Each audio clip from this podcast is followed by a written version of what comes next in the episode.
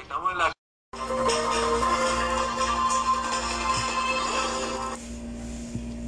Son las 7 de la noche, 3 minutos. Muy buenas noches y bienvenidos a la emisión central de noticias, emisora La U de Cundinamarca, en nuestro dial 97.4 desde la Villa de San Diego de Guaté. Estos son nuestros titulares.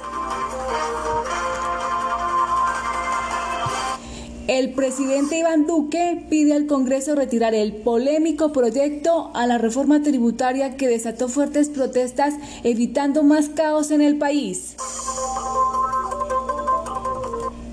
Estamos frente a una mezcla explosiva, petróleo bajo, dólar alto, pandemia y poca favorabilidad del gobierno. No queda duda que el presidente Iván Duque se enfrenta a la tormenta perfecta.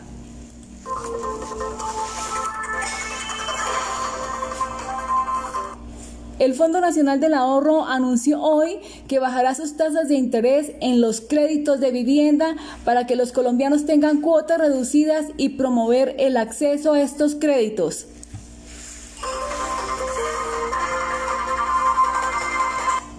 La Junta Directiva del Banco de la República, con una votación de 4 a 3, redujo su tasa de interés en un cuarto de punto porcentual, llevándola al 1.75%.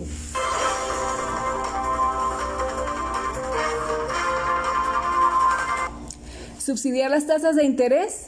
Ante este panorama, el Comité de Financiamiento Empresarial le propone al gobierno subsidiar estas tasas de interés para estimular la demanda de bienes durables y de consumo.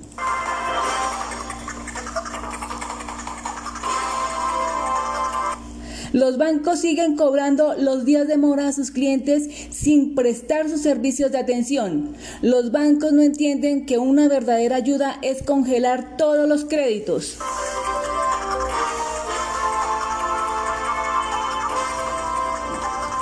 El COVID-19 trajo la destrucción masiva para la economía colombiana. Las finanzas del Estado se debilitaron. El dólar desvalorizó nuestra moneda. Vivimos la mayor masacre laboral en la historia y otras afectaciones.